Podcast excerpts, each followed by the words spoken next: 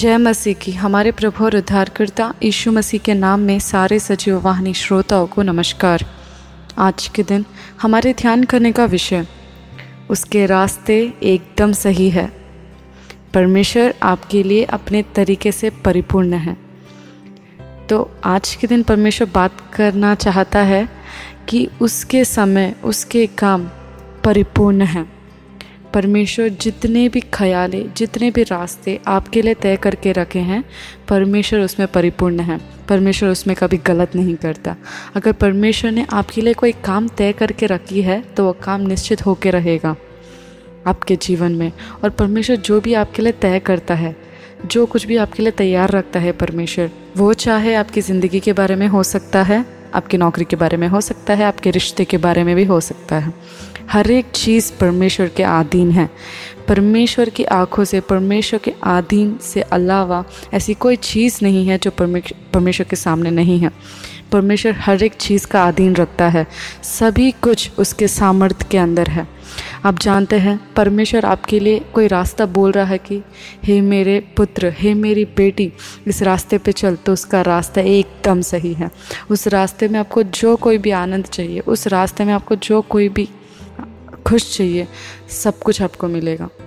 पता है, शैतान छोटे छोटे आनंद को दिखाकर छोटे छोटे खुशियों को दिखाकर सपने में उधर इधर बोलकर आपको भटकाता है, पर परमेश्वर वैसा नहीं है। परमेश्वर जो भी देता है ना, वो एकदम सही और एकदम परिपूर्ण रहते हैं। उसके रास्ते को देखकर, अगर हम विश्वास से आगे बढ़ पाए तो हम उसके चमत्कारों को देखकर अपनी पूरी ज़िंदगी बस आराधना में ही बिताएँगे। सही में परमेश्वर, उसके हर एक कामों में वो बहुत ही परिपूर्ण है।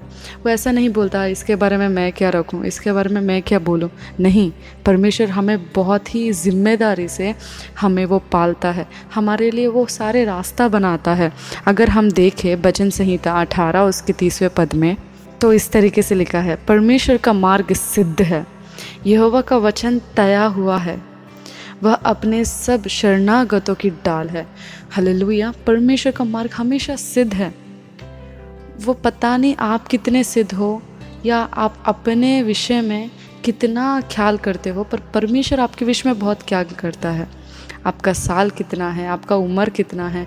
आपको कौन से समय में क्या देना है? परमेश्वर जानता है बहुत अच्छी तरीके से।